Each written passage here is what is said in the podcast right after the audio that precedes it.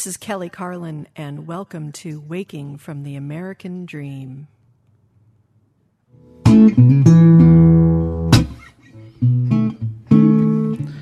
There is one whom I have wronged, and he looks at me angrily. This bothers me. No matter what I do, I offer my apologies. Always he ignores my pleas, but I ask myself what the better man would do. He would forgive me, so I'll forgive me too. There have been so many times that I have felt so low, I would rather die than look at me from someone else's view. And always there were those who would gladly tell me I'm no good, but I ask myself what the better man would do. He would love me, so I will love me too. I've been ashamed of the life that I've been living. Take my hand, tell me I'm forgiven.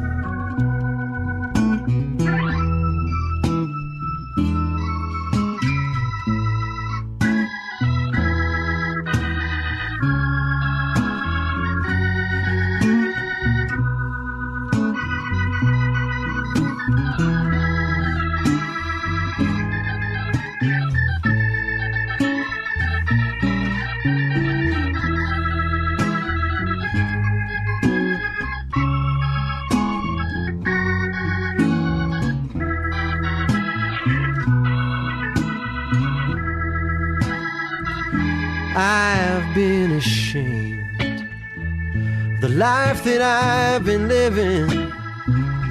So take my hand and tell me I'm forgiven. So if you're walking down the street and you see a soul who's in defeat, don't you pass him by, no matter what you do. Brother, don't you understand that when you lend a helping hand, the person that you really help is you, yeah. Love your neighbor, he will love you too. If you do the things, if you do the things, Hey, if you things the better man will do.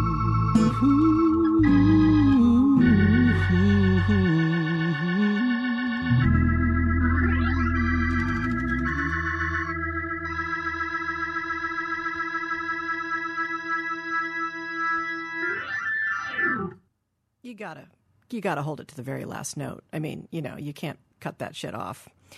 That is Eric Schwartz with uh, Better Man. And uh, if I'm sounding a little weird, it's because, well, uh, Logan's not here today, and I'm having to turn all the dials and push all the buttons and everything, and I'm trying to get my voice. Oh, there it is. There's my voice. okay, much better. Some little black dial on the top there just did that. Made it sound so much better. Strange how that works. Uh, welcome everyone. Welcome. Yes, that was Eric Schwartz with Better Man. Uh, Eric Schwartz, uh, friend of podcast, friend of Polymind, a friend indeed. Uh, I call him the music director of the Polymind Hangs. He's the one who comes and, uh, you know, he can play anything. Literally, you tell him, uh, "Can we play?" And he's like, "Sure, yeah, let me just work it out." And then he works it out with all the guys, and we play it. Welcome, welcome everyone to Waking from the American Dream on this fine August day. August. Yes, I'm saying that word. That word August has come out of my mouth. It is August 1st, or as the pagans like to call it, Lammas, L A M M A S, uh, ritual of the midsummer. It is the the exact point between the summer solstice and the autumnal equinox. It is where we now go. Okay, this summer thing is half over. If you didn't eat any corn or water ski yet, you better do it. I don't know, water ski? I, I, was up in Big Bear this weekend and saw water skiing, and I thought, you know, I really want to do that. That looks like so much fun. I did it in my 20s. And then I just know it's going to be one of those experiences like the catamaran experience that I had in Hawaii recently, where it's like the idea of doing it is amazing. And then I go out there on the ocean or slash lake or whatever it is and think, oh, I'm so afraid. Why did I do this? Oh my God, I'm so sorry I did this to myself. But I'm sure some of you are just uh, so happy and lovely with water sports. I'm going to try to also keep track of the Twitter feed today. So, uh, in case anybody wants to uh, is live here with me and wants to actually ask a question, instead I've gotten two bots sending me um, spam. That's pretty fucking depressing. Is there anyone out there listening to me on Twitter right now? I hope so. If so, tweet me. Um, Yes, so it's halfway through summer. So remember that though. We still have half of summer left. So don't let the madmen, you know who they are, tell you that we're not. You know, the ones that tell you that it's back to school immediately and Labor Day is just around the corner and all that kind of crap. No, be in this moment. Be here now. Please, please be here now. It's all we've got, right? what else is going on? Well, I'm still, um, you know, on a high from speaking a couple of weeks ago. In fact, Kyle Cease is my guest today, and he's actually not even in the studio yet. He's stuck on the 405. You know, you know that. LA people, you know, you know what I'm talking about. Yeah, he, he, he left from the valley only 45 minutes before he was supposed to be here. That's, that's really not a good idea.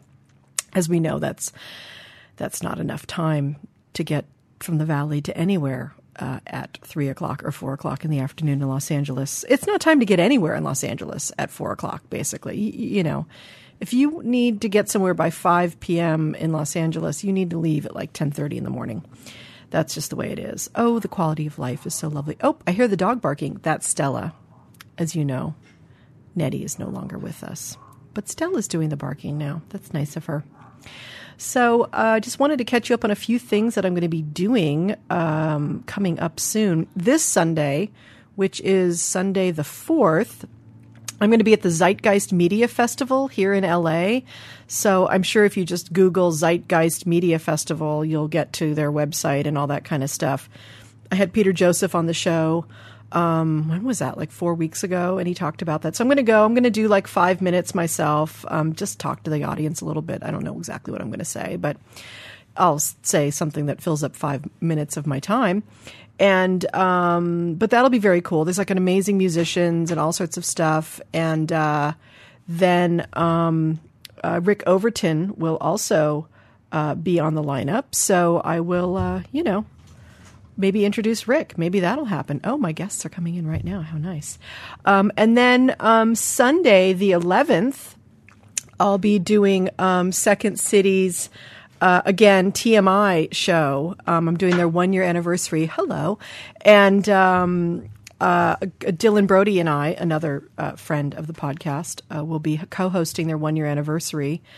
Um, don't know what they're going to make us do, but they always make us do something fun and torturous and um, not torturous, bad. Like they're not actually going to harm us. Uh, they're going to um, make us be funny. Damn them. Uh, so if you're in LA, uh, come by and see Dylan and I doing that. And drum roll. This is my drum roll.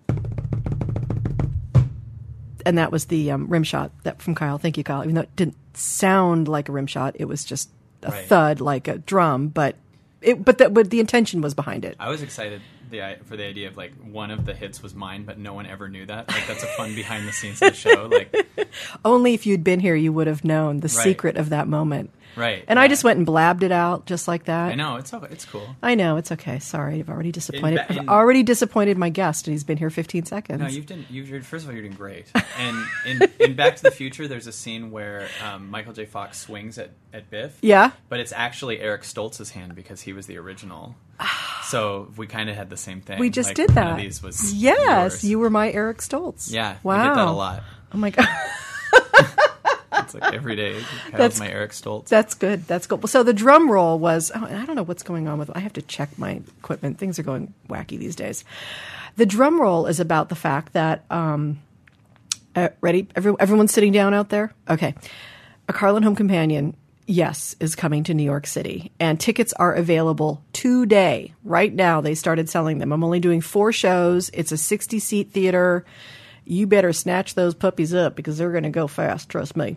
Uh, but to get them, you can go to afofest.org forward slash tickets and you can get my tickets. Um, very excited. And I'm also doing a workshop with the festival on October 18th about the voices in our head, what keeps us from, you know, being creative and, and bold and all that kind of stuff. So you can come hang out with me in two ways in New York. Uh, but I'm very excited about that, and uh, it's been really, really actually nice time to spend away from the show and not doing it. Um, but I think I need to start working on my memorization again because it's a 90 minute show, and holy shit, I've got to keep that shit alive in my head. So next week I will be doing memorization one day. Just letting you all know that because that way you can tweet me and make sure that I'm doing that. Um, and speaking of Twitter, if you're on Twitter right now and live, um, feel free to say hi and um, uh, ask us a question or something like that or whatever. But you know me, I'll probably end up spacing out and forgetting to look or something. But you know, it'll be a good intention to do that this time.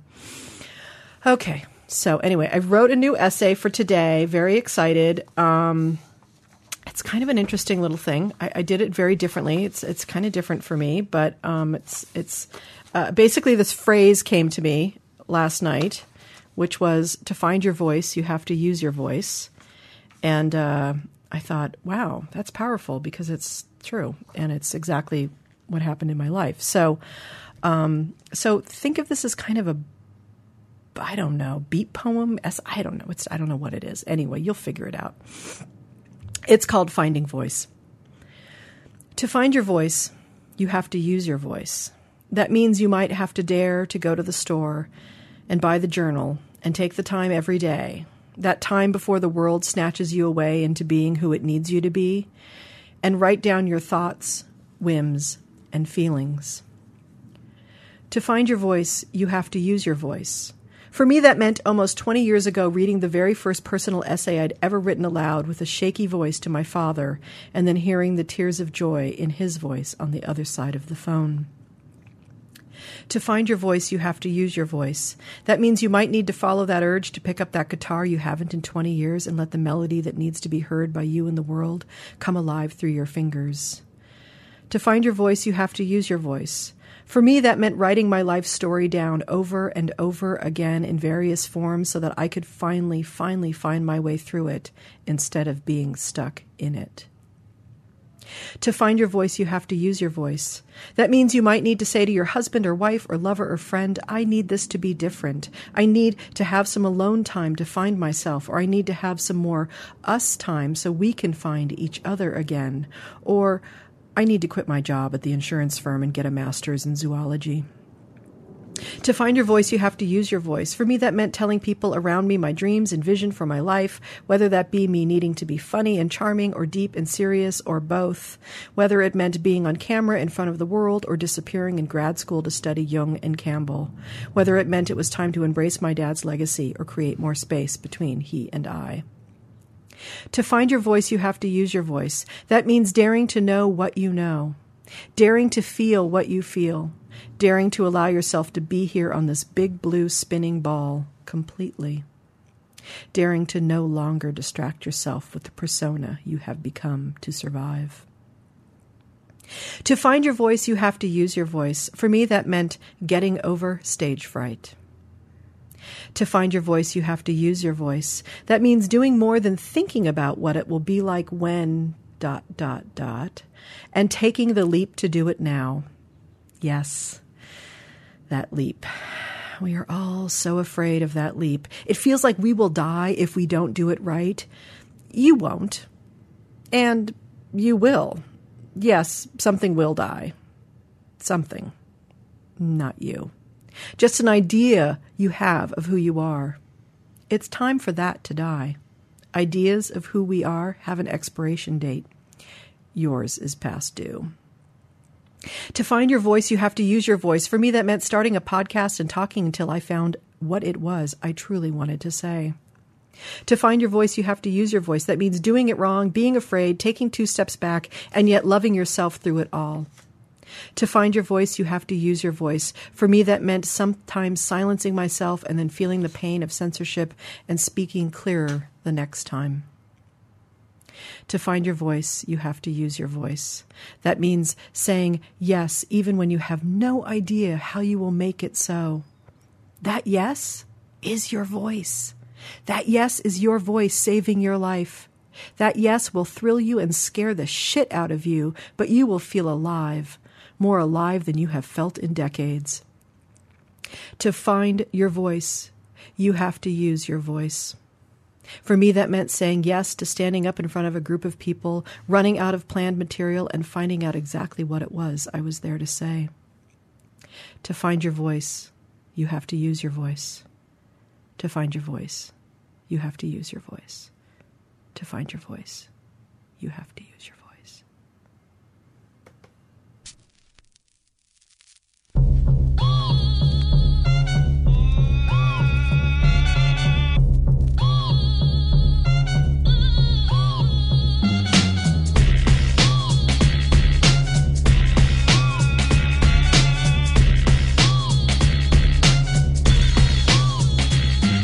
Bust quick in the sluts, thick orange foundation. I'm a foreign damnation that you're borderline waiting. Horrified Satan with an angel a bunch, cause all these cookie cutter fuckers be faking the funk. Yeah, uh, so many babies yapping, talking about a revolution like they Tracy Chapman. Bitching like a motherfucker making the game whack, complaining how I'm thinking, how I'm taking my race back and forward. Depends on how you look at it. Rude boy status so bad, but damn, I'm good at it. I should have been king as I open your minds. My revelation brings truth, deliver hope for the blind. I make a terrorist, terrorist, prepare for his funeral. And I'm way beyond your government's apparent approval. The most hated, but I know there's no greater power junkie on the binge, and damn, I'm so hated. Talk greasy motherfucker,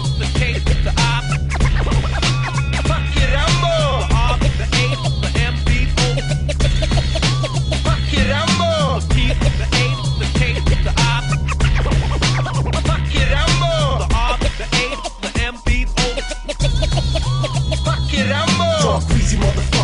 jab in the jaw. Cause I ain't known to fuck around like a blasphemy law. Come around to your town, son, I conquer with a and timing. And y'all should know that mushroom clouds ain't got a silver lining. You fucking fail cause I do the thing better. This is first person Duke Nukem shooter game swagger. Boomerang rappers getting thrown to the dogs. I'm only nice when I'm getting dome opponent abroad. in the fury of God with the sound of my war cry. Silly motherfuckers keep doubting you'll all die. Descending the Genghis, I'm the master card. Real chauvinistic big, you can ask your moms. the piece, the ace, the case, the op. Fuck it, Rambo. The op, the ace, the MBO.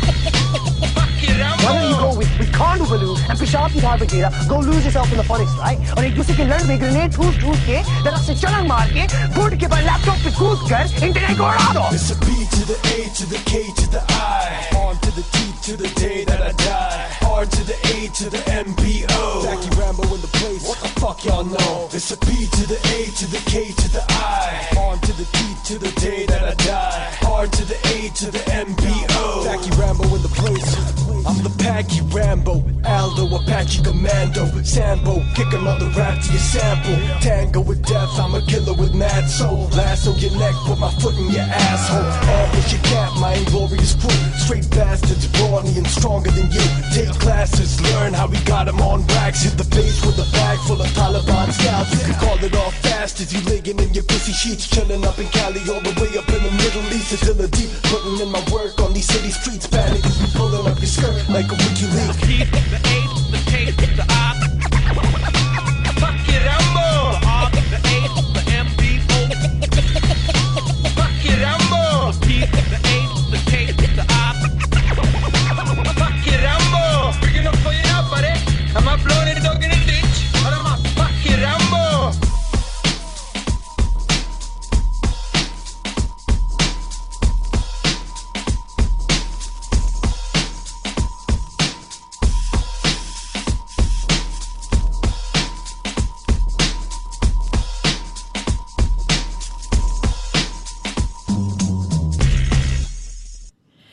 That was my dear Pakistani friend Adil Omar, the the young the young man who uh, found me on Twitter by saying, "Hey, I'm a young hip hop artist in Pakistan, and I love your dad." And I was like, "Wow, there's hope for the fucking world right now." Like that gave me hope, and uh, that's his famous Paki Rambo. And uh, he is A D I L Omar O M A R. Check him out. He's got amazing music. He comes to the states a lot. He's worked with a bunch of different hip hop artists, and uh, and I call him my little brother, and he calls me his big sister, and it makes me all warm inside when he does that. So, everyone, uh, I want to welcome my guest officially, even though we uh, never like you know do it officially because the person always talks before they're supposed to. But um, uh, I just I have a few things to say about Mr. Kyle Cease, um, and I've made up a new word because it fits me too. He's both funny and transformy. I like that. I like that too. Yeah. Trans funny. Trans funny. Oh, we just invented something. Uh, and he says on his website, which I love, um, he says, I don't know how to present myself to you. I'm being myself as truthfully as I can be. I'm someone who is an extremely experienced stand up comedian. I'm also someone who knows how to help people get better at doing stuff. I can take my comedy experience to get people out of nerves. I can get people out of fear and help people get exactly where they want to be. The challenge is that people only see one world or the other. You're either a funny cynic or a positive nut job. I'm right in the middle of this. I am cynical, but I'm cynical about doubt. I'm cynical about fears. I believe they are the illusion. And as all of you, my fine listeners, know, that paragraph pretty much could destro- describe me. So basically, Kyle is my twin. And it's just been weird. Just the whole experience Kyle and I have had with each other. It's like holding up a mirror and, um, and and there we are. So I'm really excited you're here to hang out today, and we're going to talk, and and maybe people will tweet us, and uh, you know we'll have a grand old time. So welcome to the show, Kyle. Thank you. I, I'm I'm so excited that I was just saying to you before how much you had said to me after we just did an event that I did. You said, "Wow, you're giving people permission," and it's funny because we all need that, and people don't realize how much when they just step into that space of of truth, it's always scary because so many people around you are so cynical and angry, and we just live in a world where saying anything that's real is scary.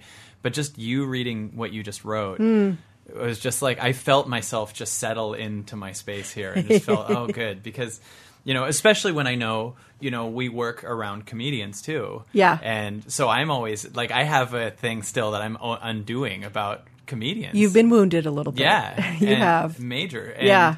And uh, but that that wound has caused a massive change in my life and it's been I wouldn't take it back at all and you know I'm sure there's there's truth behind what caused the wound and and it was it was something that I absolutely needed reflected to me and it caused Mm-hmm. me to learn so much about myself and it and I'm so excited about how much more there is to to learn but you, you doing this has been such an amazing just hanging with you in the last few weeks has caused me to feel so much more alignment with this voice that I know exists but it only had been existing internally Yes. you yes. know and and you, I don't have a reference we don't really have no, a we don't at all. yeah, we don't have a funny Wayne Dyer or a, you know like a funny Eckhart Tolle unless you just count them. Although Eckhart Tolle, I have a couple of his CDs. He's kind of funny. Yeah. He's kind of he's got a kind of an impish little sense of humor and a devilish little laugh about him. You know what time I did something that has been pulled off the internet that I wish I wish I would give anything for to still have because we also pulled the file off the computer. But I took footage of real footage of Eckhart Tolle answering a guy's kind of questions. He had just some shy PG questions about sexualities. Like, Right. he's like, I see a woman jogging and I feel a little tense. And Eckhart Tolle answers his question and he, and he goes, "Thank you, I know what you mean." And I took a video of myself asking the most rated NC-17. Like it was like the craziest sex questions. Like I just find myself wanting to choke all over and release all over her breath. And it just cuts to Eckhart with his nice smile. It really looks like a real interview. And it looks so real that Eckhart saw it and said to the people that showed it to him, he goes, I remember this. so he doesn't even know. He thought it. He believed it and thought this actually wow. happened. And uh, but the video is is so unbelievably funny. I think it's the funniest thing I'd ever done. And and and his people, not him, Right. Took- They took it down? Yeah, because Yeah, well. people were like, you know, how could you have just said this to Eckhart? And my mind was like, I'm bringing the mainstream to Eckhart. Yes. You know, because it's comedy meets transformation. Yeah. You need to have that bridge to Yeah. bring the mainstream to it. But it was so funny. Yeah, yeah. And and before we get into the the thing that kind of wounded you and all of that, I just Sure. want to say that the the mirroring part because um, you know, in my head since 1999 2000 for myself, I've been saying to people or maybe even before that, you know, I feel like I'm part Tony Robbins or Marianne mm-hmm. Williamson and part Lucille Ball and Lily Tomlin or something. And I don't know how to bridge these two worlds because I go to a Buddhist retreat and, you know, God forbid the word fuck is said anywhere. I mean, mm-hmm. it's just like there's a bristling that goes on. And then I go into the to the entertainment world and it's it's so much about well, you know, the entertainment business itself is such a fucking cynical nightmare. But but I but, but I'm not a stand up, so I don't really have a have a place. I became quote unquote a storyteller, whereas where I found my safe space. Um, and so when I saw your video of what you do, and you were like at some kind of place, and there were lots of women in the audience, and they were looking like they were at a little spiritual retreat, and they all had their like yogish clothes on. It was just kind of this. I don't know what it hmm. was. It was some one of your many videos you have, and yet you were totally being irreverent about Them. them mm-hmm. and the whole thing and yet at the same time you were speaking some really powerful stuff i was like oh my god somebody's doing this it's so exciting I don't. Yeah, I don't understand why they. It's it's it's. I think that we're just so scared to actually transform, which is the most honestly the most challenging and easiest thing to do at the same Uh, time. yes yeah It's like if we just sat still for a couple hours, you'd suddenly see life totally different Yep. right away. Yep. And I think that we do everything we can to cling to our story on the way up. So Mm. you might have had a breakthrough and suddenly you create this new group of people who are all transformed. Yes. And then we all hold hands at this place and we're all the group of people that transformed. You go to places like Lightning in a Bottle or those kind of things. Yes. And you see everybody there who's almost anti people that haven't transformed, which is not, you know, it, it- right god forbid you're not smearing blue paint on your tits Right, right. like, and that's why I just and, and I think to myself about some things that just seem practically obvious that I want to do, and why does there have to be such a weird stigma attached to it? Like, why can't I eat healthy raw food with someone whose name isn't Rainbow Maca Sunshine? Like, this is healthy and good for me. You don't have to stop shaving your armpits. Right. Like, this food is good for me. It just makes sense. Like, Right, you know, right, And- yes. and I don't know why when you go to like Cafe Gratitude, everybody's like looking around like they're talking to cactuses and in this daze of bliss, and you're like, that's good, but it's like that. Like there's a bridge of like why there's a still a social thing happening, and we need to be able to communicate in the way. Well, and, and I think that there is something about that because it's, it sounds almost tribal in some ways because mm-hmm. it is. It's like, oh, I'm in the Buddhist. I mean, I know when I started going to Buddhist retreats, well, first of all, I hate groups. So it was mm-hmm. hard for me to go to something like that and like be part of the group and kind of disappear my ego for five days the 1st mm-hmm. time I did it. And, and then luckily I found a Buddhist teacher who, um, her name's Caitriona Reed, and she was transgendering at the time, and and which was amazing. Also, it was like, oh, and I got the group that she was teaching was like, oh, these are all people that would would don't like groups. Right. Like we're in a group of people that don't like groups, so we could be a re- like I found a little bit of that in there, but but there is there's like this once you over identify with the group then you're afraid to like sh- I, I mean i have a friend who just today and i will not say names or anything but she's a pretty big yoga trainer at a pretty big one of those retreat big retreat places Okay. that have you know and she said to me today and she's an old friend of mine she's like "I- I try to be irreverent and I try to be more bold and I want to be like you and funny and everything. And people question my intentions all the time. Which is all judgment. It's I know, and I said it sounds like a cult to me mm-hmm. because that's what cults do. Right. They tell you get in line or shut up or leave. You know, I mean, it's really Yeah, it's really it's first of all, it's bizarre to me that you know I'm trying to not sound like I'm having judgment for it because then that's me doing what I'm talking about. Right, right. But it is interesting when you have resistance to swear words. Yes. You know, like Yeah. you're saying I'm spiritual, I'm wide open, except for all these things that uh, the mainstream is into. Yeah. Just words scare me. Just I'm in resistance to someone, you know, there was a girl that I had a date with maybe two months ago, and we were i remember just doing a side joke like um she basically like something like she looked in a kleenex box and it, was- uh, like there was a beetle in there or something. And I, and then later i said some stupid joke like wouldn't it be weird if you looked in there again and like uh, there was a bunch of murderers in there? Like it was stupid. Right. and she like it was way funnier. By the way just so you know the comic in me wants you to know it was delivered so much better. It was so much funnier than that. Um it killed. No um but i said something stupid like that. And she she felt her stomach and told me that she can't hear stuff like that you know and she the went into murderers. right and i'm like she goes you know you're gonna manifest that stuff with the universe i'm like the universe gets it when i'm the universe is feeling if we're talking universe which by the way we don't know which thing it is but Right, okay right. Whatever if- that is, that yeah, thing. and i i get if uh, that's a side note but I think we spend so much time arguing over which invisible thing is which thing Yes. that we end up not connecting to it. right. Like the, the, there's no denying that there's two of us. There's the part of us that doesn't know what to do, and the other part of us that if someone we love is at a party and they just went through a breakup, you can sit there and give them three hours of the greatest content off the cuff. Right, right. How do you access that person all the time Yeah. under high pressure situations, Right. and all those places? So there are two of us. There's that creative place. There's that zone that exists. If you've been writing a book, you get five or six hours, and suddenly you don't even have to pee or eat anymore. You're Exactly. like that. That zone Yes, exists. yes. So some people go, "Oh, that's God flowing through you, or the universe, Right. or whatever." Right. And I back all of those. I, I love the idea of just like I don't know, and I'm right, okay right. with it. Whatever you have to name it is. Right. I'm not going to argue over, you know, Right. that logistics. right. But it's weird how on the way up of a spiritual path we get caught up in that method. Yeah. And I think the reason that we feel good is we have a, a breakthrough or we evolve, and then we accidentally tie it to that thing. Mm-hmm. Like, like I went ninety. right. Or that group or that. right, Right. Yeah, right, it right. happens only at Agape. It Right. happens only at It only happens on a rock in Joshua Tree Right. when I'm facing west. And that's, by the way, the easiest way that so many people, if they have bad intentions, can control people. Because if you have an, if you have a breakthrough, whatever's around you when you have that breakthrough, Right. is the reason why in your mind. Yeah, you're like it's, you know you're like a duckling imprinting. Right, right. It might be the same mechanism. And I, yeah, exactly. It's kind of, yeah. And you go through different processes where you start, like, I went 90 days eating all raw vegan. And in that time, I felt, I felt so unbelievable. I got, I needed two, three hours of sleep. My focus was through the roof. A lot of weird synchronistic things started happening. Mm.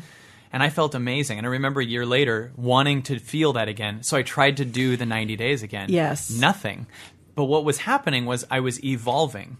That was what was happening. That was what I can associate it to. Right, right. But we always go, oh, it's only when I meditate four hours a day, or it's only when I eat this way, or it's only when I'm at this location. Well, and that's what the ego uh, immediately does. I mean, that's just the ego's job from Mm-hmm. a psychological point of view. Is its job is to glom on to whatever the thing is and say, "Oh, that's the thing," and now those are the new rules. Right. Because ego's job is to help us navigate life and Right. not get killed by the lion, basically, and or the warlord or whatever it is. Isn't and, it weird how much, as you say that, we're spending all day fixing stuff that's not broken? Yes, exactly. Apps a hundred percent absolutely Yeah. because that's the illusion is that, oh, we need these rules, this things, this is who I am. I need to fast this amount of time. I need to put, put my right leg over like this and then everything will be okay. Mm-hmm. Right. Because it was once at one time.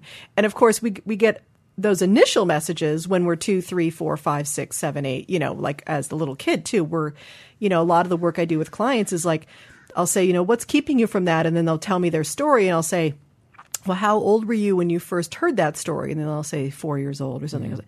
So basically, you're running your entire life based on a four year old's point of view Mm. and understanding of the world. And a four year old has a very different understanding of the world. It's a beautiful, magical understanding, but it's not accurate as an Yeah. adult, you know? So the ego gloms onto whatever it can.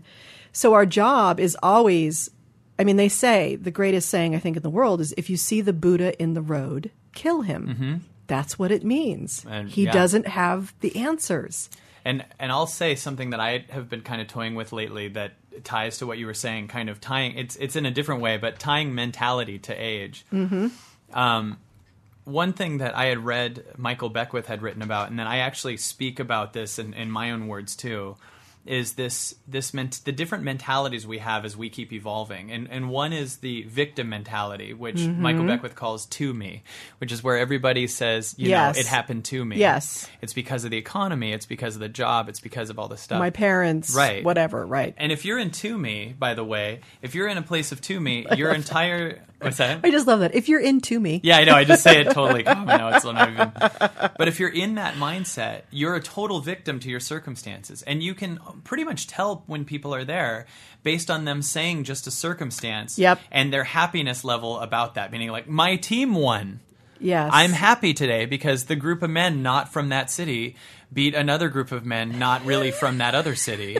And since are making more money than God Right. himself. And since I'm only wiring myself to be happy in a one out of 36 chance based on that team winning once a year, Right. I, I, I'm really excited. So, um, but so that's the to me mindset. And then what I've, what I studied and kind of figured out and what I went through myself Mm-hmm. is to me at one point, if you're a victim to your circumstances, they will drive you to the ground eventually. And one of three things happen, or probably more, but what I'm breaking it down to is Yeah. that you get suicidal Yes. you get addicted to something which numbs this problem, Mm-hmm. or you figure out what caused it and you go into a second state of achieving like crazy because you Right.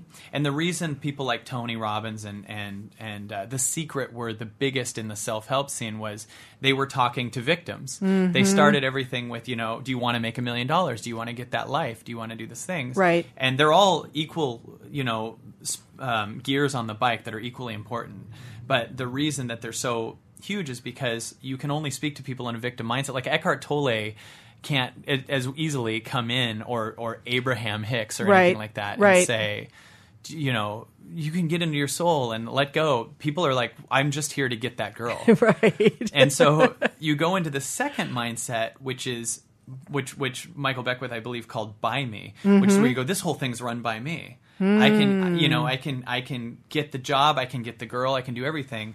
So you become this kind of control freaky guy who thinks that when something happens, I'll be happy, mm-hmm. and you're still a victim in a way to your circumstances, but you figured out how to make them all happen. Right. So you live in the future because you're still waiting for that external thing to complete you. right. Whatever you- it is, the it, job, you just go, the what's car. next? Right. You just go what's next because it's it's not filling up anything. Right. And and and the other funny thing is in By Me, first of all, your creativity gets limited because you're so uh, stuck to a certain way to get to your thing. yeah, I call that strategic mind. Yeah, We talk about that Yes. a lot here. Yeah, Yeah. and that's that's interesting you say that because Yeah. I've been talking to someone lately who lives there, and it's actually making me dizzy because they're all strategy, and there's no Yeah. there's no in the moment feeling. Right. Yeah. And when, but when you're in that place, the other thing is your strategy. So let, let's say you have an audition and you're in this mindset. You're like, I'm going to make it happen. You might work 15, 16 hours on that audition.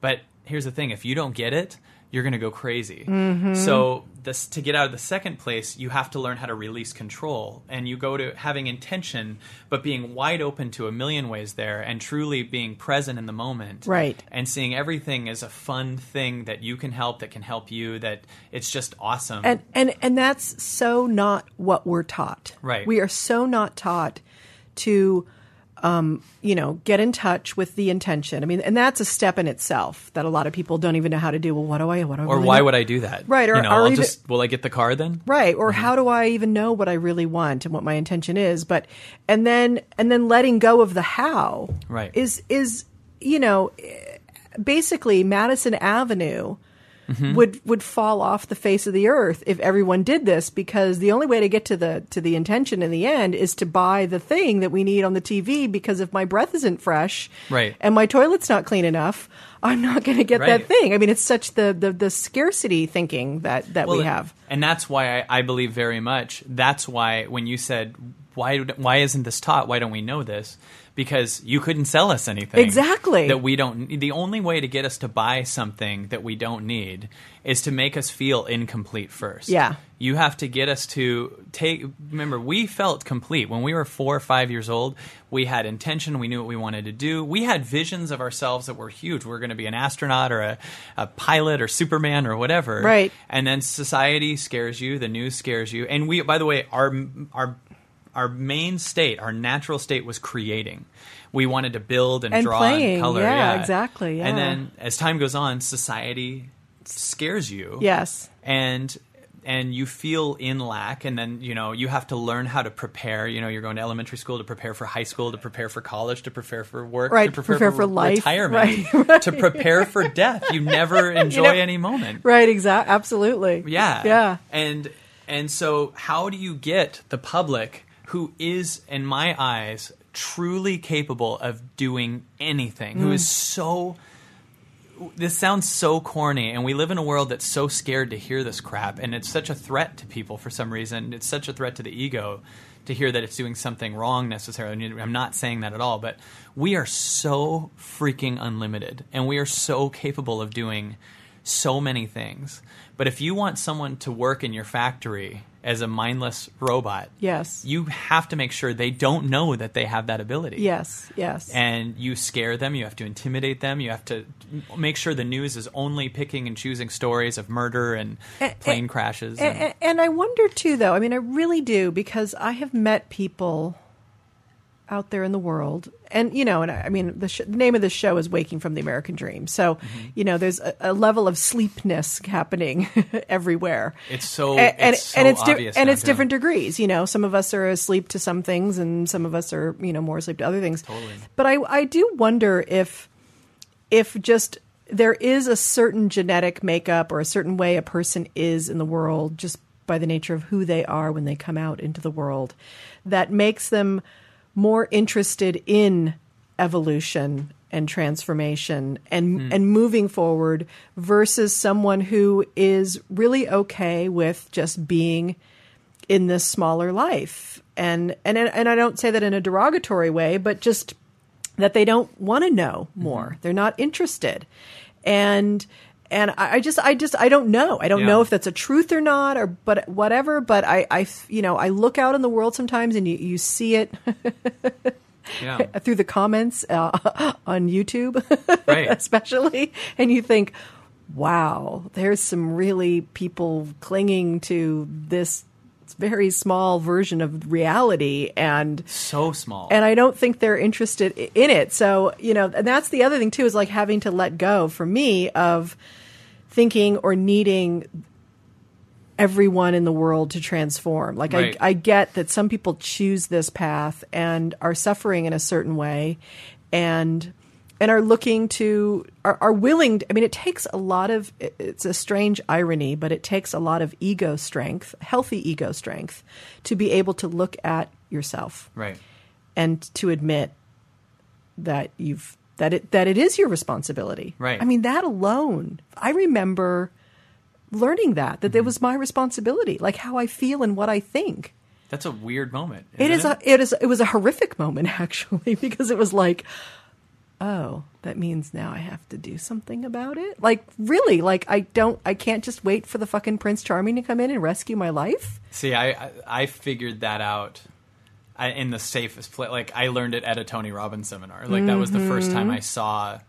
So it wasn't a you've been doing any, everything wrong. It's like a get ready to grab the steering wheel and have the like Yeah. do whatever you want and and but but what you were saying is like do they have that genetic thing?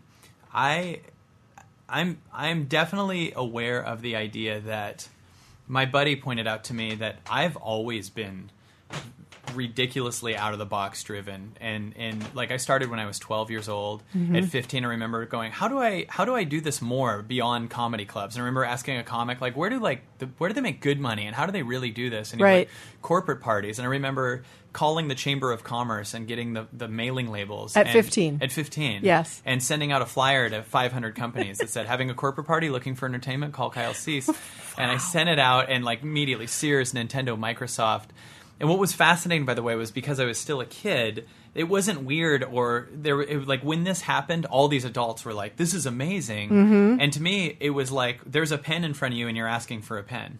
Grab it." Right, right. And and to me, those things that were outside were just as easily accessible.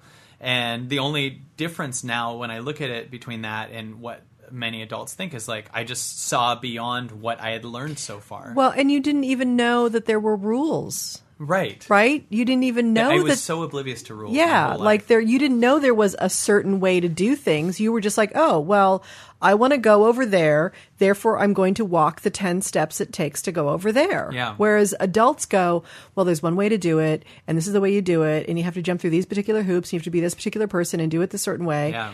And, and so that's, that, that's amazing. I'm I think that that's something I'm I'm really I'm really lucky because I actually like the other day I had a friend say to me, "What if you go for something and you fail?" And I'm not kidding. I actually I still kind of don't get what that means. Mm-hmm. Like like for me like you start a company runs the ground great you start a bigger company like there's no end point to me there's no we shouldn't have done this in fact the things that have happened to me in my life that most people would see like see that was a big thing i'm like that's the greatest thing that ever happened to me Yeah. and Yes. and yeah so i don't i don't i never I, I had a very my my grandma was a famous puppeteer who was on the Carol Burnett show, Hmm. and my grandma's brother was the prop man for Gallagher, which was which was hilarious because when I was in second grade, I just like that's the greatest way to get a second grader into Uh, pretty comedy. much. Yeah. Uh huh. you know, Smashing watermelons. yeah. So What I- more do you need? Yeah, and I started doing his material in elementary school for the kids, which was funny because I was musical, so I only heard the delivery timing. I didn't get what I was saying. Right, So I'd be like, "Women, you go out shopping, you buy us underwear that fits cardboard. Am I right, guys?" And then I'd like pull out my dad's underwear because that's what Gallagher had. He had underwear, and then we were all smaller, so I hit uh, grape with a tack hammer to make it to scale. But but that A kumquat. yeah, like we're all smaller here, so That's Stella. um, but uh, but yeah, like that. The fact that there were so many elements of out of the boxness, and uh, me starting young, I think created something where I was oblivious to all these things learned. But what I hope that that can be for people is not that oh well Kyle didn't Kyle doesn't know he doesn't know what it's like to be against the wall. Hopefully, I can be a space to say this space is available right. it's oh yeah. you know it's yeah. not like i'm oblivious to what it's like it's like no i'm a an example of a person who has always lived outside of that way and that means it's available. And i i said something recently that i would imagine uh, I, I got a lot of crap from comics for which I totally understand, but sometimes I do wonder if it's if you know every once in a while you'll talk to someone and pretty much everyone can think of a time when they said something in a bar at a restaurant and it was really funny, like they delivered it right. right.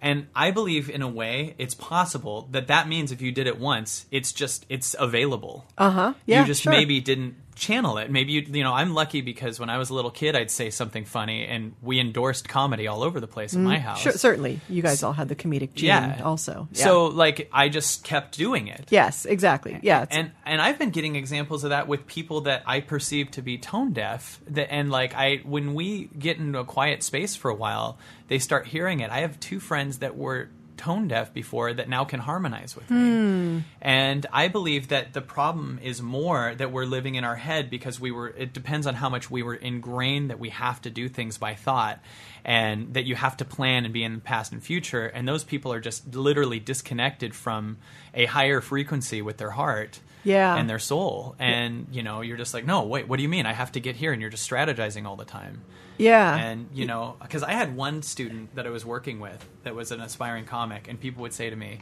what if you had someone that's just totally not funny right. and he was the guy I would think of because he was horrifyingly bad.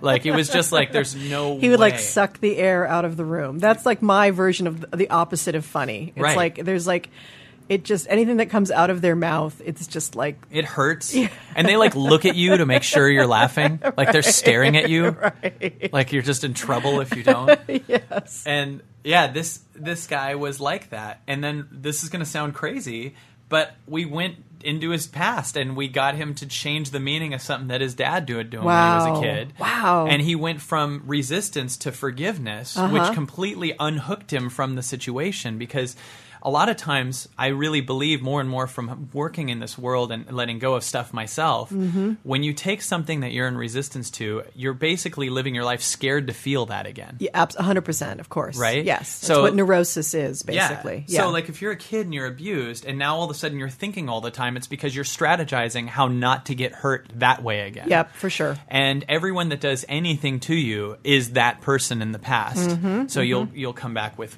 meaner words. You'll fight harder. You'll do all this stuff.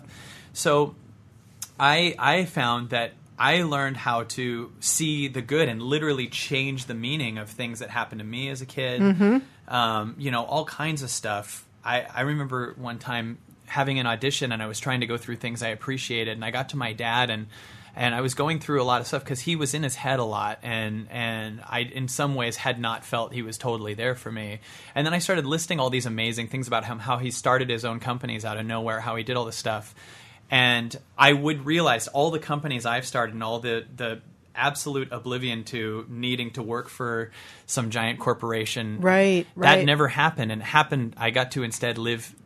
I just saw this example of someone who started company after company after company, and that caused me to do it.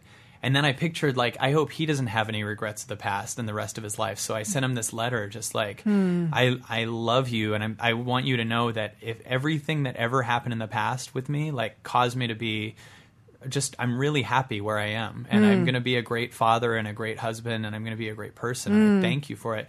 And that day, like, and and forever after that, like, I flowed so much faster because I now have a permanent feeling that's different than before that day. Yeah. Of what my meaning of my dad is, and when you have a resistance to someone in your past.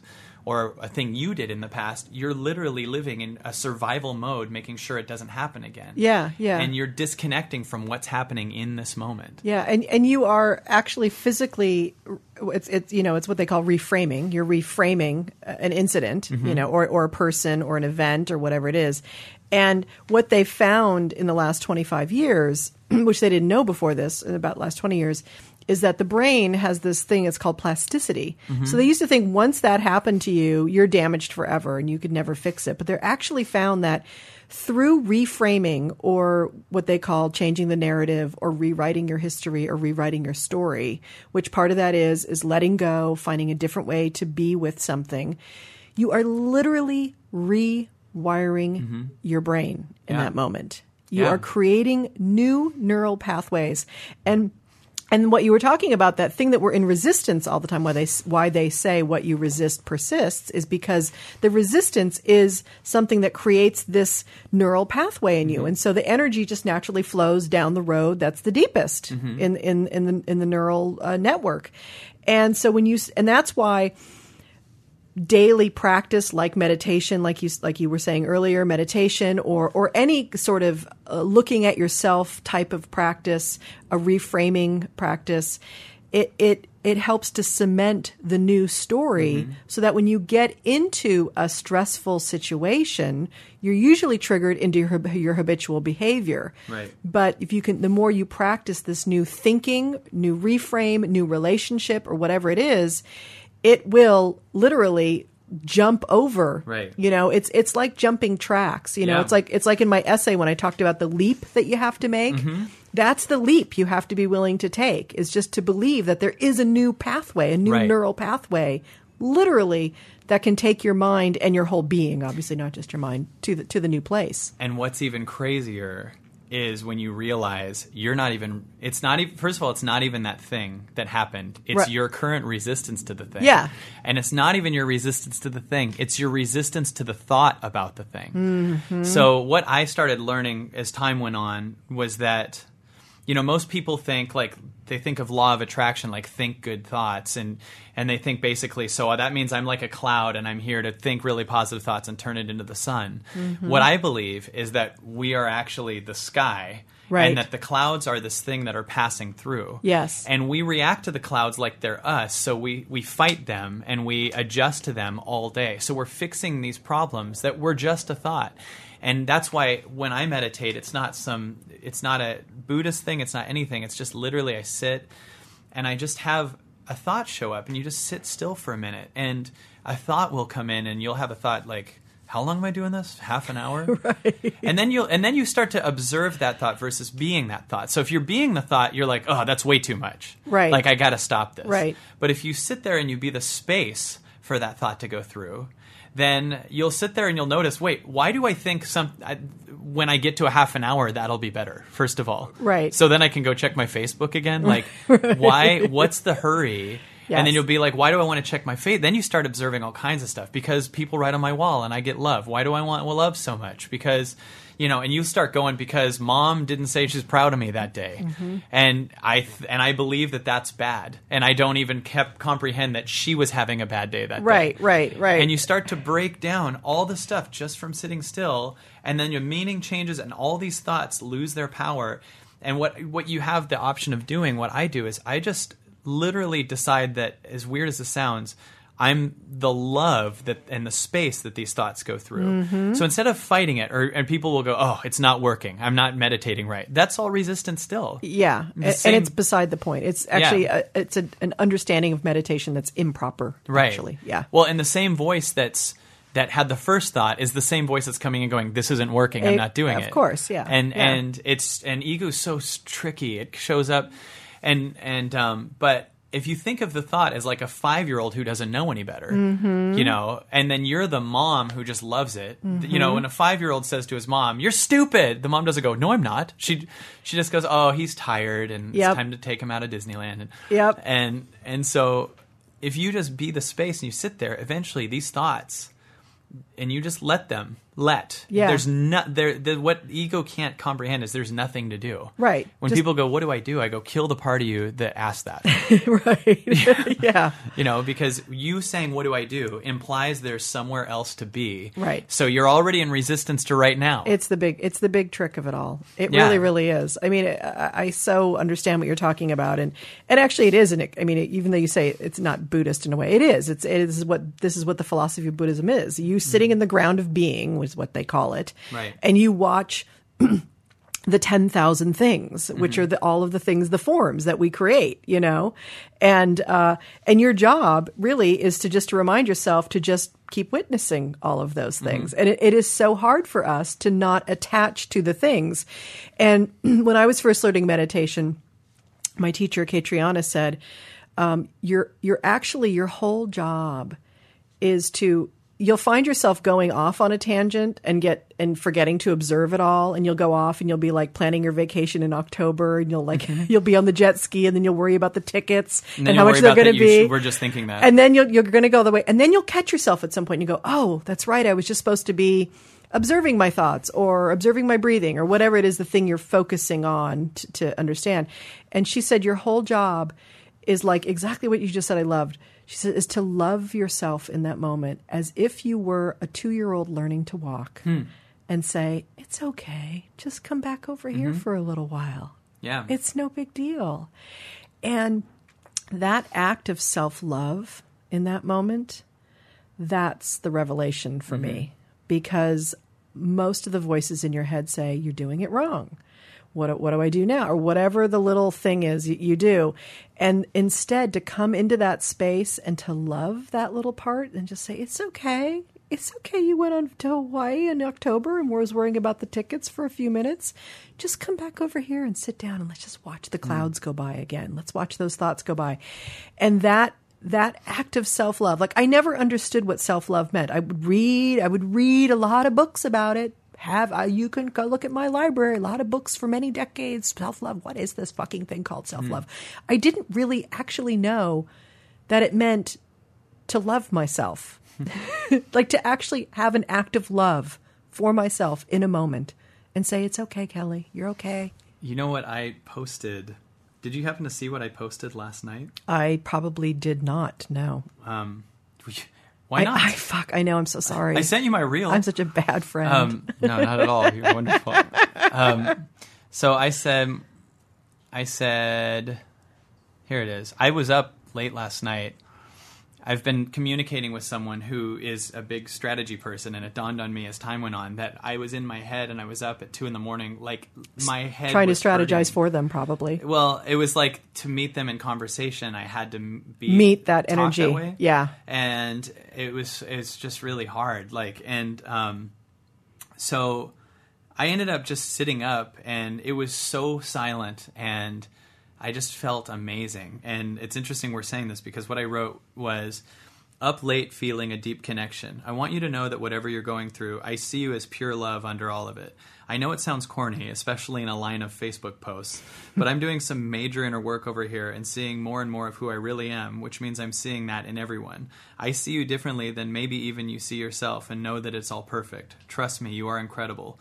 Feel free to accept it and start from there. Mm-hmm. yeah accepting that yeah in that moment and and you know like when i go in my in my life you know it's like we can you know we talk about all this stuff and i you know i'm in a powerful place this week in my life and everything but i have days i have weeks where uh, my depression comes back uh, you know a lot of self-doubt a lot of anxiety a lot of needing approval i mean all my old patterns come back and and i forget i forget who i am That's what's you so know? exciting about life, though. Yeah, and you're, you never there. you're never there and and and and, it, and it's a dance. It's a dance back and forth. And then you know but i've learned during those weeks instead of going into a panic about oh my god how do i get out of this? How do i get back to that other space where i felt connected and powerful? If i just say you know what? Today i need a cave day. I mm-hmm. need to stay in bed. I need to watch law and order and I need some in and out. Mm-hmm. And that's just and that's just okay because I'm feeling really very vulnerable and I'm obviously I'm processing something and it's okay. Mm. And the minute I do that, sometimes it'll lift and I'll have a little energy to do something else or sometimes I'll just get in bed and do what I'm going to say, but I give myself permission mm-hmm. to be wherever I'm at. Right. That's Permission to be wherever you're at. Holy moly. and that's and that's yeah because that's all is because that's once again if you go back to going it's the method that i use like in other words right now i feel this way and when i was meditating over here this day Right. you know i didn't feel that way so i need to go back to doing this i can't eat any in and out i can't you know i can't do any law right. and order because that'll make me worse Right, whatever that is, that thing we think it is, and yet really it is just Yeah. an act of self love and acceptance in the moment. yeah It's so, so powerful. And I know, I mean, I know in my heart of hearts that there would be world peace if we all could turn to our neighbors, look each other in the eye, and have that level of acceptance to the person standing in front of us. Hmm. And teach ourselves how to have that acceptance for ourselves. I mean, I know it's it's a huge task and a long shot, but I really I get that self acceptance is the core of real peace, hmm. true peace. And that and, and the cool thing about self acceptance too is people like go, Oh well then you're anything's okay. What if I self accept that I'm a murderer? i knew i knew yeah Right? You get that all the That's, time too. well first of all if you self-accepted you wouldn't want to do that no, exactly. You want to murder because society took this free spirited person and put you in a mental cage. Yeah. That's why you have those urges. Yeah, so, someone's beat the shit out of you, so you want to beat the shit out of someone else. You know, whether it's mentally or physically. Absolutely. so they're thinking from the ego and thinking that's the problem is people try to perceive what life would be like outside of the trap that they're in. right through the filter. Through the filter without the leap. Yeah. So a great example would be like if you're in a relationship that isn't working and you're trying to find the love of your life at the same time. How could you? You're holding on to this thing and, and, and you're also keeping the perception of yourself, this is the most I can be. It's that Einstein quote. Oh, what's Uh, that? that you can't solve problems. Same level of consciousness. Right, that created it. Right. Right. So- that was really a mangled version of the quote, by the Yeah, way. I know, and we did it together. It's all, but like someone might not have heard it, so now they're just like, they're like, they're, they're like saying going, some words "What?" twice because we both said the same. They're same. like, That's, that doesn't sound very inspiring. yeah, Einstein sucks. he was an idiot. But I've discovered, I've discovered so much that. You know, if you're in the achiever place, you're going to do all these maybe manipulative tactics. You're going to do all these things to get everyone to like you and to sell more or whatever you have or whatever. But our job is to, in my eyes, right now, and this will probably change tomorrow because I don't believe anything because I find out later it was wrong. Right. But I believe today that our job is to raise our alignment by which which by the way is already through the roof. We just are in the way of it. I believe we're like helium balloons trying to go up, but it's caught on what people are writing on Facebook and, and CNN, and just those are the weights that are keeping it from Right. going up. Yeah. But our job is to raise our alignment by letting go of things that feel heavy, mm. letting go of the Wow, I like that. yeah, and, and like in a, a, a crazy example that I use all the time now that it happened with me and you. That there was someone who um, was going to speak at my event, and I love him to death. I I, I think he's a, he's great at what he does. I, he's very good at helping people uh, position things and stuff like that, and, and strategizing stuff In the marketplace. in the marketplace and i have nothing but love for that and i really don't judge that and i think that that's a great step up for a lot of people to but my belief is a, a quote from adaptation which came from instances in my life which is you are what you love not what loves you hmm. and i really believe that if you're in a place of doing what you love and not monitoring how it's going how people are how many views you're getting how much money's coming in how what your Right. list is like that you will accidentally have the greatest results but even saying that is unnecessary it's just that's you don't even need to say that for that certainty just do and be what you love period and what i mean by that is like a five year old pretends he's a DJ or a singer or a comedian. Right. He's not going he's not spending the day worrying about his set. He doesn't he goes right into being the, the comedian. He doesn't spend all day yelling at his girlfriend saying, No, this joke was funnier last night and and if you go to a place where what loves you, which is what society conditions us to, that's the only reason you have nerves. Yes. First of all, right? Because you want everyone to love you. Right. I hope this joke goes well. Well, what does that mean? They'll laugh at me. Right. You're already out of your alignment because you're doing that. So this this gentleman I felt was not in alignment with me. Hmm. And so I spent a month debating on if I wanted to have him speak at the event and I decided not to. And 2 hours later or so, you were following me on Twitter. Now, I'm not saying, wow, this magical thing happened. In fact, you could have very well still followed me, but it might not have been in my perception that you'd be someone that I should talk to because I saw my event having someone on that frequency and saw myself as maxed at that level. Right, right. So we so if you're a great example, if you're someone who makes fifty thousand a year and someone tries to give you a million dollars, you won't see yourself worthy. You'll be worried right away because Yeah. you'll go. That's why lottery. I was just going to say exactly as why lotto winner. right? Yep. Because they don't have that inner alignment foundation of someone who uh, experiences or believes that they're worth that. Yep. So that's the same thing with how you are in relationships, who's going to be at my event, what type of job you have, everything. So when I decided to pass on him for no reason other than it wasn't in my alignment, you were suddenly following me, and we started talking that week. We spent uh, a few days together that week, or we, a couple days, and you did five of my podcasts. And for me, working with you made me realize how much more in alignment I was than I thought, and how much more permission I actually have to do what I do, especially because of who you are and what you believed and what this is. And and, and this is and this is an important point here because it it is fascinating because there is a mirroring going on hmm. at the same time. So it isn't necessarily what loves you, but there is you're you're you're being reflected in your environment in hmm. some way and you're feeling the same and it sounds you know horribly we're using all this woo woo language today but you're feeling in alignment vibration wise with me Right. as I did with you when I saw your videos and and and I tell people these days you know people say well how do you how do you you know how did you how do you get there how do you get to where you were and I say oh it's all a con game a confidence game. It really is a confidence game. You have to believe that you're worthy to do mm-hmm. it. And yet, one of the ways I found I was worthy, which is exactly why I wrote this piece today, which is to find your voice, you have to use your voice, is I tried it out.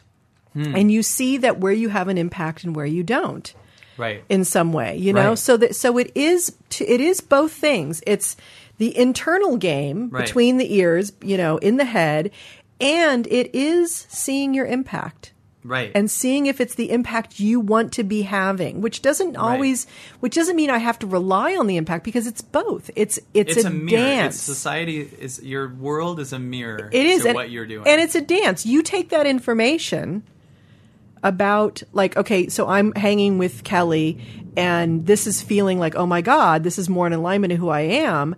That doesn't mean that I am responsible now. You know what I mm-hmm. mean? It's such an interesting little Yes. subtle language thing here. But there is, but it, because it does show though how your environment and community is important in your self image and it's your not what confidence. loves you. It's just a mirror to where you're at. Yes, exactly. Right. It's yeah. just it's just feedback. It is just feedback. And so, and and one thing I want to touch on when you said, and and I understand this when you said not to use basically woo woo or airy fairy words, and you said alignment. I'd love to for people listening to that that do see it as a woo woo word, Right. Hear what alignment means to me, so Right. that maybe they can go, oh, I get that. yeah. If you want something in your life and it feels like you don't feel worthy of it, it feels like it's a challenge, it feels like something you couldn't do, that means you're not in alignment with it. Right. Meaning like oh man, like if if I told a random guy from Dayton, Ohio who just doesn't, you know, he's just doing the regular thing, I say, "Hey, you should ask out Cameron Diaz." Immediately he'd go, "Yeah, right. I can't get her." Exactly. Right? He can't get her because he doesn't feel that she is in the same alignment as he is. Right. And and he sees himself as less worthy. He sees him his perception of himself is smaller than she would be with. Right. And what you can do is when you continue to leap out of situations that I was with a huge, huge agency, okay? And this agency is one of the very known agencies. And what I had done was, I, I when I did my 90 day raw thing, I also started identifying all kinds of other things that turned out to be vices that I didn't notice. And I at one point realized that I, I, I thought, what if I do the lecture series of colleges? And I created my own pitch videos where I literally looked in a camera and I made 500 videos for every booker of colleges and literally was like, hi, this is a message for Diane Johnson of University of blah, blah, blah. This is a message. And we made 500 videos, sent them out, and like 50 to 100 of them booked me. And the agency, who does not believe in the transformation stuff that I teach, mm-hmm. who was not even marketing what I was saying, Right. was taking a cut.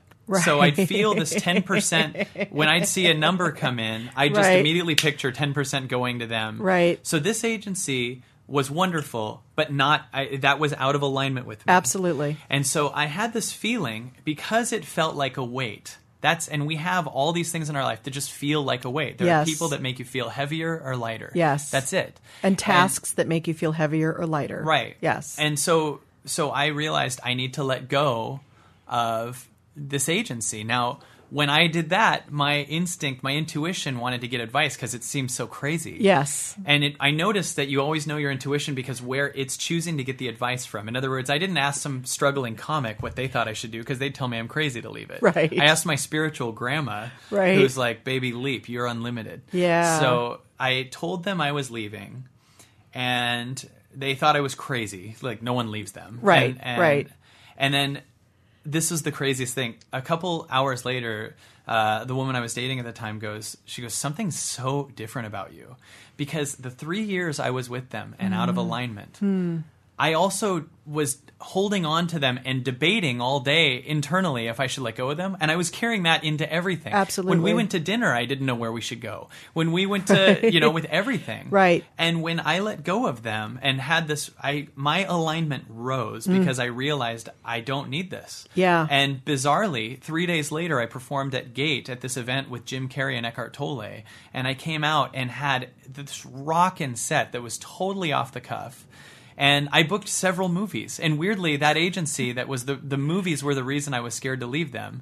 The three years I was with them, I didn't book one movie because they sent me out on those auditions, but I was in my head Yes. about Who I you was were not in even. alignment. Yeah. Yes. And so because I was not in alignment, I'm in these auditions for things that I really don't want to be a part of because I'm going to be the neighbor on a WB show or some crap Right. and not do what I believe in. Right. So, you know, I let go of them and all of a sudden then ironically, 3 days later I'm booking several movies. I did a movie that had Marianne Williamson and the Dalai Lama in it. Wow. That were in alignment with me. Right, right. Versus me doing a Wendy's commercial and then, you know, things that aren't in alignment. Yes. Yes. And so when I say alignment, I don't mean it like people might hear a woo woo word, but if you think there are things in your life that are dragging you down, Yeah. that just means it's not in alignment. and, and the the word I would add to it is it's not in alignment with your values, Right. and that's something in coaching we talk a lot about is is your values. And I, you know, when I learned even what that means, that oh, I have a set of values that I live by, Mm-hmm.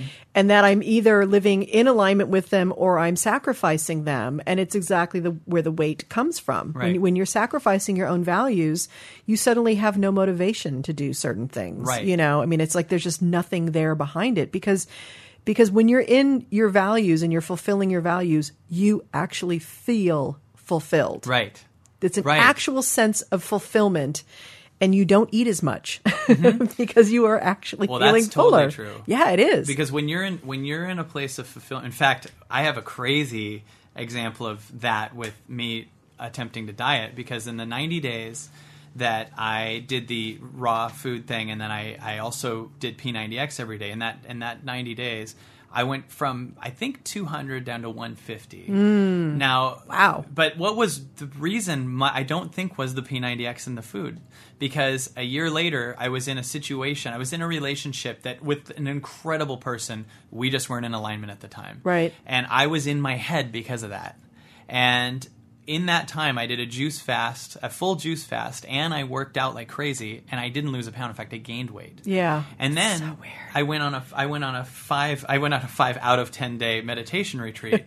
And in those five days, there we're not eating good food, and I'm not working out at all. I'm literally sitting from 4 a.m. till 9 p.m. and I was losing weight like so fast right. because I believe my mind was letting go Right. of who I used to be. The perception of myself kept changing. Yeah. So my past kept leaving. Yeah. And so it wasn't holding on to some story from the past, and I was actually. It was letting go of also fat cells and food and all kinds of stuff really quickly. Yeah, So- it's, it is. It really is fascinating. Uh, the whole alignment thing is it's so essential. I mean, I was just today. I'm uh, doing a spoken word event in Scottsdale uh, near the end of the month, August 23rd, Awesome.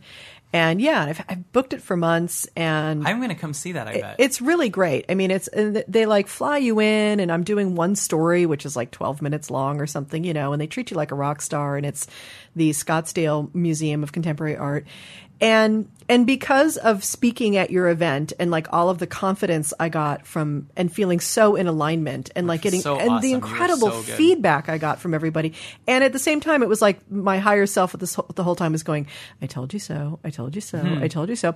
So when it came up. um earlier this week that I was kind of like uh, just you know making sure that everything was booked right and I got my flight for the Phoenix or you know to go to Phoenix and stuff and I said to the lady um you know well since I'm going to be there and you'll pay for two nights of hotel how about the, on Saturday I we set up something where I can do a workshop for 3 hours you know, because I'm ready to do that.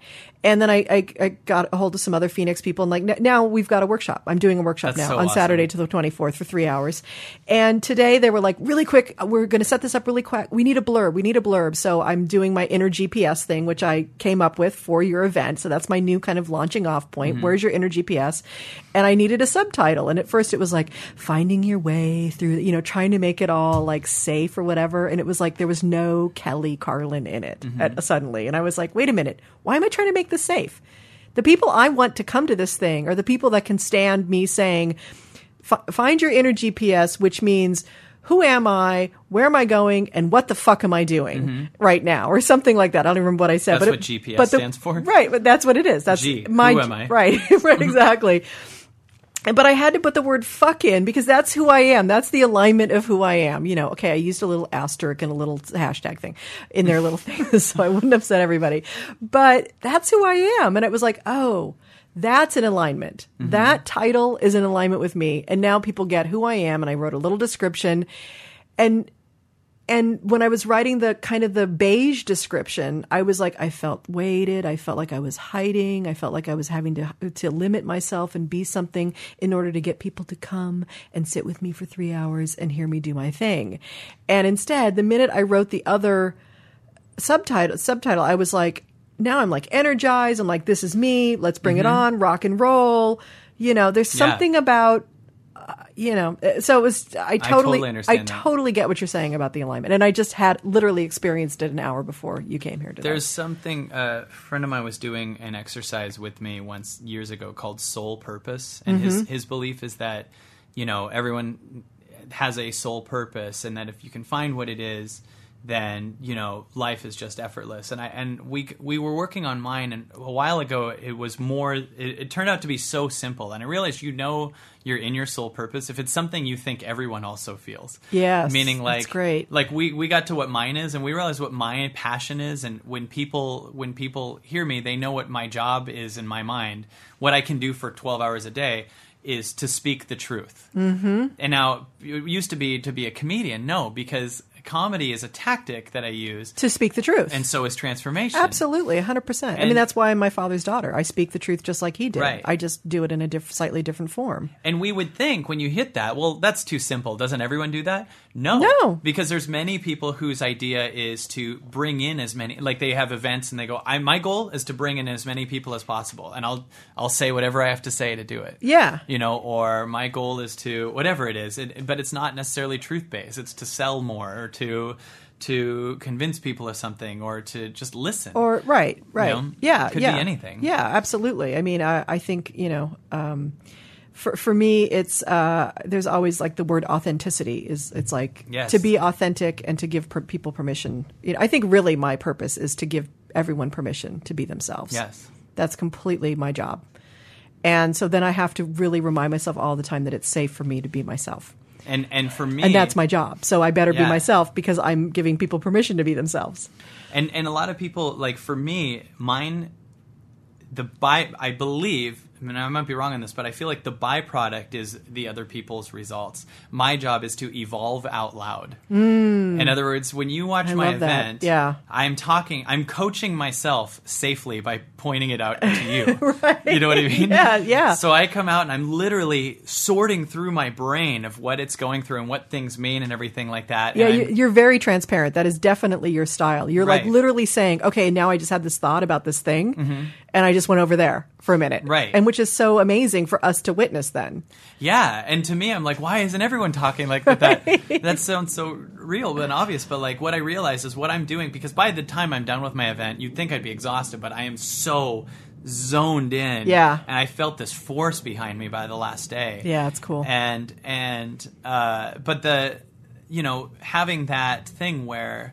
I don't remember what I was saying anymore, but just say, I know that I know that. Oh, my job. When I think it feels like more work to go, my job is to change these people, or my Oh, job is to convince these people Yeah. of anything. Oh, yeah. Forget it's, that. I'm proving myself this stuff, and I'll do it out loud. Yeah. So instead of instead of writing a diary, I write it on a Facebook well, status update. and that's the thing too, which is the tricky part of this stuff is, and we only have a few more minutes, but is that you're willing to evolve. I mean, me too. I'm like, I don't have all the answers. I just know where I'm at with this stuff today. Right. I'm just, I'm a human, just Yeah. struggling with this stuff. I have, I've read a lot, I've studied, I've experienced a lot, I've done a lot of work on myself, and I'm a communi- communicator. It's what I do. I'm a communicator. Yeah. And I feel like I'm, I have a mission in life to just give everyone permission to just, just relax and be yourself and whatever that means. And yet, then people set people what people do in the world is their egos go okay well that's who you are and that and, and then you have to stay that way because I need you to be Kyle Cease and I need The you comedian. to or the comedian or or the guru Mm-hmm. it's it's either way you're going to get the projection I need you to have the truth and I, you have to stay now that way because I I'm going to stay here and as long as we stay like this I will be okay Right. and will it all be solved? And then you go off and involve, evolve, and maybe you change your mind, mm-hmm. or you, you, or you, or you, or become human in front of us, and something ha- human happens, or whatever. And you even said it in your event, which was so great. It was like, don't start, don't start projecting on me because I'm human and I will disappoint you yeah. You know? And and so that's the tricky part then is to then dance with that moment where people because people need you to be something. And, and it's i spent the first three years after my dad's death fighting that very thing in being able to find my true mm-hmm. path and voice was that yes i'm his daughter but you have no idea what that means Right. you only i mean it's all you have is an idea of what that means have his voice and or or or yeah, or I'm going to be him, or, feel the exact same. Yes, and and and and in in ninety nine percent of what my dad thought and felt, uh, or ninety probably ninety two percent, I was in alignment with. But there's plenty that we weren't in alignment Mm-hmm. with, and and plenty that people assume things my dad about him or about me that they don't know anything about. You know, You just say to them, "So, do you agree with everything your dad says?" totally 100% and i think that's why i did my solo show too was to really show people you know the 360 view of our lives together my Right. dad and my mom and i because it was like here's the here's the whole picture now you decide you know Yeah. now you've got a real understanding of the human being not just this person on stage who yes said that everyone on the planet should blow up did he feel that over dinner at thanksgiving no right, he was a theatrical man right. so yes, but but you know, so I I'm sure you feel that projecty thing that happens. Well, I'll tell you that one thing in a way that almost crushes me that I have to just accept, I guess, is that, you know, I did this thing, this event that we just did, which was so insane. It was so much fun. It was the most solid three days of my life. It was so, and you were incredible. I just should mention for the people, we had, after I hung out with you that week, you know, Dick Gregory called me and he ended up at the event and Ricky Beckwith and Glenn Morshower and we had 350 or so in the room and it was the, it was so solid and intense and nothing I said was planned and and probably a total of 15 hours came out of me Yeah. at that event Yeah. and it was magic it was it was really amazing and I felt my job was just to get out of the way just That's so take cool. a vacation and start and um but what was fascinating was how many kids or people uh, of all ages came up and I had said so many times this, but they don't believe it emotionally. I said, you know, you're going to perceive that what I'm doing is just I'm different than you. Right. And you have this I see you as this seed that can be a forest and, you know, you have the opportunity to leap a few times and start to see that you're, you know, so exponential and so different. And then they all, literally at the end of the event, it was so nice too and flattering, but they all lined up and gave me the, so much love and thanks, which was nice. But then also this man, so I wish I could do it. And how do you do this? And all Yes. this stuff. Yeah. And and I was like, you know that feeling that you're hoping I say to you, do it, and you'll you'll be capable of doing this. And there was a few people. I've I've actually gotten a lot of emails from people that have leapt, Mm-hmm. and my friend Sarah, who you met, and this for the people listening, this this amazing girl who I knew from high school uh, came to my event with her husband, and she was like. You know, just so you know, I'm not quitting my job or anything like that. I just want to see your event. And I was like, awesome, no problem. And on day two, I get a text from her like, I hate you and I love you because I'm quitting my job. And then she had meditated for an hour and had this realization that in this mm-hmm. one life, she's worth so much more. And then on day three, near the end, she was walking out of the room, and I said, Sarah, come up and tell us about what you experienced. Now, here's the thing Sarah had had a real transformation. So when she goes onto the stage, accidentally, she just knew how to tell her story. Yeah. It came through her with a hook. I mean, she was like someone who, she was like a Byron Katie speaking. Right. You know, she had every, but it flowed through her. In fact, I said, You want to come up here? I gave her no warning or anything. Right. And she went up in tears and hooked everybody and said it from her heart. There was no intention to hook everybody. No, was- because she was speaking from her heart. yeah. Yeah, exactly. And, that's that was more powerful than any of those guys that are just trying to be like Tony Robbins and totally. just taking his content Yeah. or close to it Yeah. and saying it. And what I'm saying is like what people can gather from that is if you allow yourself to have a transformation from showing up, from staying in the room, from leaping out of a situation that your heart says let's get out of and, and being willing to do it with total uncertainty mm-hmm. you will be capable of of experiencing something and you will have unlimited content because you can talk about your transformation Right. forever Right. And that's why I was able to do the event. I didn't. People go, "Wow, you must have prepared for." Mo-. No, no, no. It's because I didn't prepare. Yeah. It's because I spoke from my core. Yep. And people don't understand that they're capable of it if they just leap from their certainty and and and stop thinking life is just this weird, long, linear line where you're just trying to get to a thing that keeps fleeting weirdly. Yep.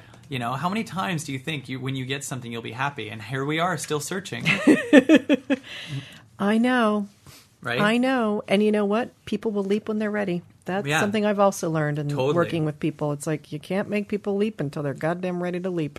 Yeah, You can't make them climb the redwood tree and get on the zip line unless they to climb the zip, redwood tree and get on the zip line. Well, that's very true, and I, I respect that. You can't shove a caterpillar into a cocoon. No, like, it's time. No, that it it gets very messy and, and very gooey very quickly, Yeah, and you don't like goo. that's the big thing about them. Good. You were so you were so good at my event, Kelly. Thank you, Everybody sweetie. loved you. Thank you, thank you. I hope you enjoyed it. I had a blast. Are you kidding? Oh my god! I told you it was life changing. Yeah, it made me cry. I know. I just wanted to get it on the air. Ah, fuck you. okay, uh, we have to go. Uh, love you all. Thank you, Kyle, for being here. Thanks. We could, well, literally, you know, you you and I could do this for three days. Yeah, and I- sometime we will. I Actually, we to. will do that We for three do- days. I- we are. I'm we will sit. here. We will sit down and do that. Um, and thank you everyone for listening. Thank you everyone at Smodcast for you know pushing the right buttons and making the thing and doing the thing and and w- w- doing the wahijiggy jiggy thing. That's important too. Mm. Um, I appreciate that. Kevin Smith, thank you for um, you know sponsoring this lovely podcast. You're you're a better man, as they say, as Eric Schwartz said at the beginning of the show. Um, and uh, fi- I'm going to update my website. So all the crap I talked about, not real crap, but you know what I mean. All the stuff I talked about at the beginning of the show, I'll put on my website. I swear I'll do it this weekend. I'm breathing. I will. And uh, we're going to go out with um, Katie Goodman, the Katie Goodman that I couldn't play last week when Logan left because I couldn't find it, and now I found it. So um, here's Katie Goodman with one of my favorite things that she's ever written, which is I didn't fuck it up.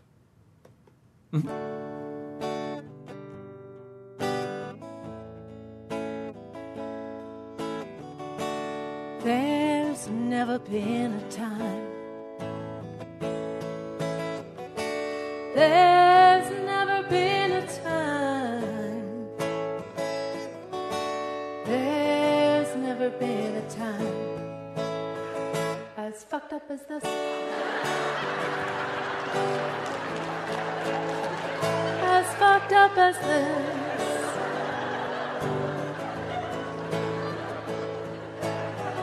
I didn't fuck it up. You probably didn't fuck it up. But they, whoever they are, they fucked it up. Fucked up.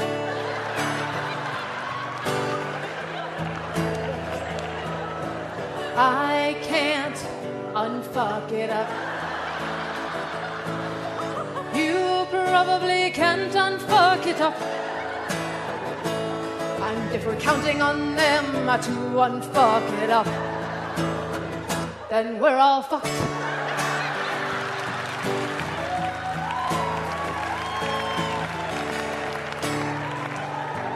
Okay, now here's where you come in. You don't have to sing, just turn to the person next to you and ask them nicely Did you fuck it up?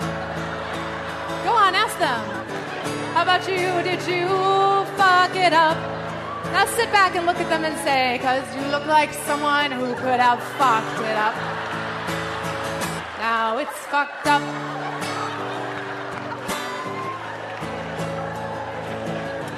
Pick ourselves up off the floor and create a tone of camaraderie and ask, could you help unfuck it up? And then say, are you really so fucking busy you can't take one fucking minute to help unfuck it up? Then lose the righteous asshole attitude and take a breath and say, because I'm willing to pick one thing to help unfuck it up. Won't you join me? Oh, that's better. Doesn't it feel better? Yeah, I'm feeling the love. The problem is that you just can't help feeling bitter that it's fucked up to begin with. You just go round and round like this. Okay, back with me now. I didn't fuck it up. Let it out. Come on. You know you feel it. You probably didn't fuck it up. You don't have to believe it. Just go with it for now. But they, that's right, shift the blame. They fucked it up. Now it's fucked up. That's right. Okay. Yeah, you're clapping, but. The problem is deep down inside, you're feeling depressed and hopeless, right? You're just gonna change the world. What the hell happened? Okay, I got it. We're gonna come together for this one. I need your help. We're gonna fill this room up with love and inspiration, and it won't last past the time you leave here tonight, but everybody on this side, let's all unfuck it up. Okay, real loud and proud. Let's all unfuck it up. Now you got to keep going without me when I leave you. Here we go. Let's all unfuck it up. Doesn't that feel good? Keep it rolling. Now over here, we have a special part. It's a little repetitive, but it's fucked. It's fucked. It's fucked. It's fucked. It's fucked. It's fucked. It's fucked. It's fucked. It's fucked. It's fucked. Can you do that? It's fucked. It's fucked. Okay, middle, ready? I wanna be an unfucker. I wanna be an unfucker. That's right. It's fucked. It's fucked. It's fucked. It's fucked. It's fucked. Oh yeah, really loud.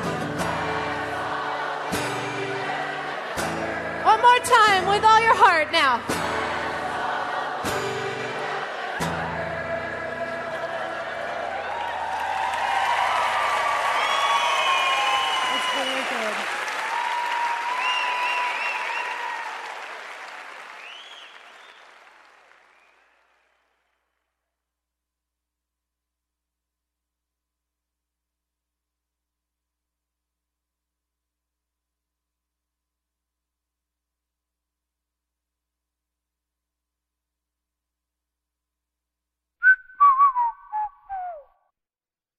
This has been a production of Smodco Internet Radio. Sir, only at smodcast.com. Kevin Smith and his wife, Jen Schwalbach, have traveled the globe, selling out theaters left and right. The Secret Stash now proudly presents one sold out night in London, available on vinyl, as in that thing you put on a turntable. Plus one, Murica. Crank up some goddamn funny storytelling, recounting the night that one of Smodco's royal family OD'd on weed. Pick up Plus One, Murica, in regular or limited autographed editions, available exclusively on jayandsilentbob.com.